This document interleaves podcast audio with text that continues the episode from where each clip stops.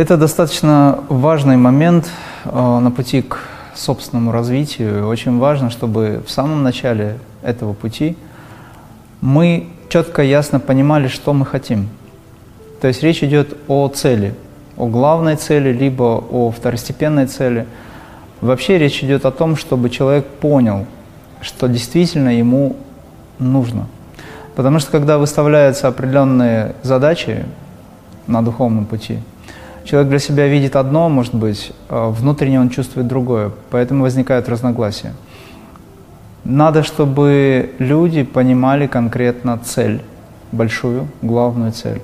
Исходя из этой цели оправдываются средства, как говорят. То есть тогда уже четко будет ясно, что делать дальше.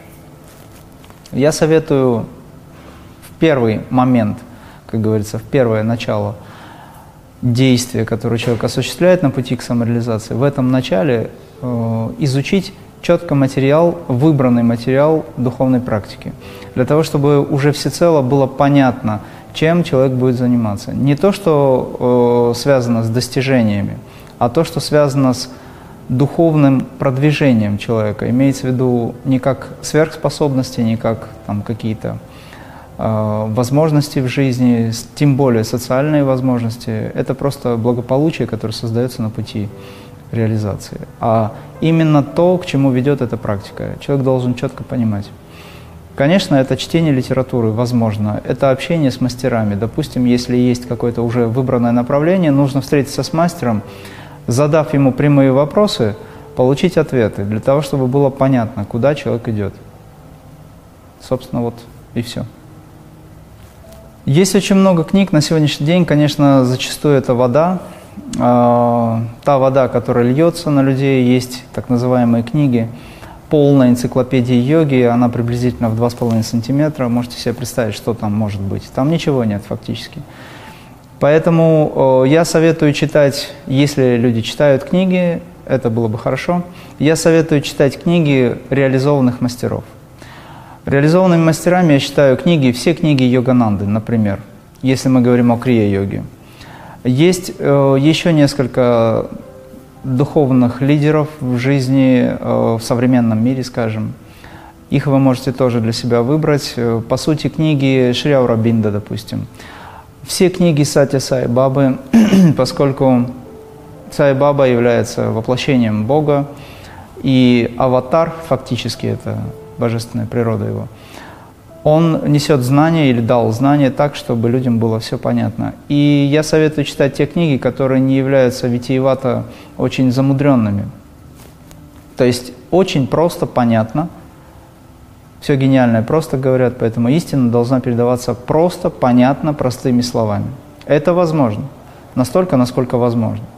Поэтому книги реализованных мастеров наиболее важны для людей. Все остальные книги, они не нужны опыт людей, которые, допустим, прошли уже свой личный опыт, получив, прошли путь или проходят путь, он может быть интересен, но брать и копировать тем более, да, или брать пример с этого э, человека, я не советую. Лучше брать пример с тех, кто уже достиг реализации, доказал э, всем, всему миру, скажем так, показал всему миру, что он действительно свят в этом смысле.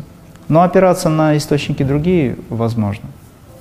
Если мы говорим о том, что действительно человеку нужно, когда он встал на путь духовный, то, конечно же, начиная с того, что есть его цель, главная цель, а цель оправдывает средства, опять же, мы приходим к пониманию того, что нам нужно сделать э, для физического своего тела, как минимум, эмоционального тела.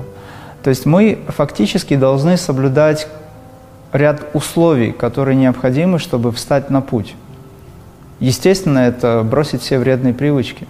А, но если у человека нет такой возможности, как ему кажется, а она всегда есть, то тогда человеку нужно работать над собой в направлении достижения воли, пробуждения воли через понимание, понимание того, что действительно ему важно. Если цель для него важна, то, конечно же, он должен отойти от того, всего того, что ему мешает. Если говорить об очищении тела, то да, к серьезным практикам надо подходить через очищение тела, через развитие энергосистемы, биоэнергетики человека. Соответственно, человек должен э, встать на путь уже физического практикования некоторых техник для того, чтобы перейти к пранаямам. В йоге есть восемь главных направлений. Это яма, нияма, асана или вьяяма ее называют еще. Затем идет пранаяма, пратяхара, дхарана, дхьяна и самадхи. Это восемь уровней. Если человеку подвластны первые два, три, то он может перейти к четвертому, к пятому. То есть он может зада- э, уже задачей своей поставить, допустим, э, взятие под контроль органов чувств, пратихара. Если он находится на первом уровне, и ему сложно справиться со своими привычками, тогда надо над этим работать. Если мы говорим о крие практике, которая универсально работает, то подготовка начинается прямо со с первой ступени крия-йоги, потому что крия, в отличие от всех школ или направлений, опять же, я не говорю, что это самая лучшая школа, это для себя каждый человек сам решит, когда изучит этот материал, но тем не менее, она достаточно универсально работает, поэтому не нужно идти постепенно, нужно выполнять действия в стиле крия или крия, как действие непосредственно в осознанности, и тогда получится, что в этом в одном действии вы сразу берете под контроль очень многие уровни сознания, то есть речь идет о том, что сама, допустим, пранаяма крии уже работает в направлении вот, развития отрешенности, в направлении развития некоторых качеств, которые пробуждают волю, пробуждают силу духа. Это постепенно, но достаточно быстро. Крия-йога сама по себе очень разнообразна. Крия есть как крия очищения, есть крия как очень быстрый духовный путь развития, достижения космического сознания. Есть крия как трансформация, и это все вместе может работать в одном действии. Когда мы говорим о крие, я хотел бы уточнить или обратить внимание слушателей на то, что мы говорим о крие Бабаджи, бессмертного гималайского святого. Потому что есть крия как очищение тела, я уже говорил, и ее могут давать очень большое количество разных других мастеров, систем, направлений. Есть крия, которая как в одном действии может быть выражена в хатха-йоге, в раджа-йоге. Поэтому очень многие мастера называют э, свои какие-то техники, допустим, анулома, вилома, допустим, тоже называют крия. Но в реальности мы говорим сейчас о крия бабаджи. Если мы затрагиваем эту святую науку, то мы должны учитывать, что действие, которое человек выполняет, оно связано с его не просто психофизическим уровнем, оно связано с его духовной трансформацией.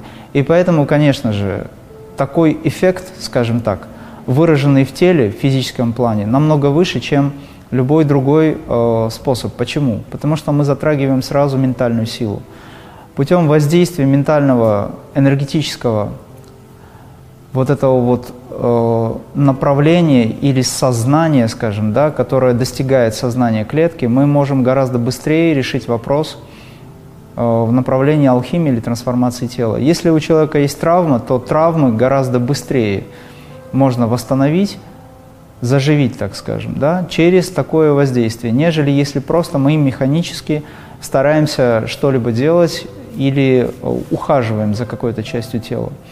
Почему? Потому что на самом деле ведь клетка – это энергия.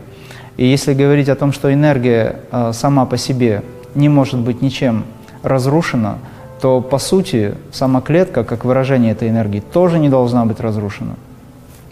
Есть, конечно, некоторые программы, есть кармические какие-то программы. Когда у человека случается травма, это связано с его э, астральной формой, с его астральным телом связано с его кармой. Карма работает на астральном уровне.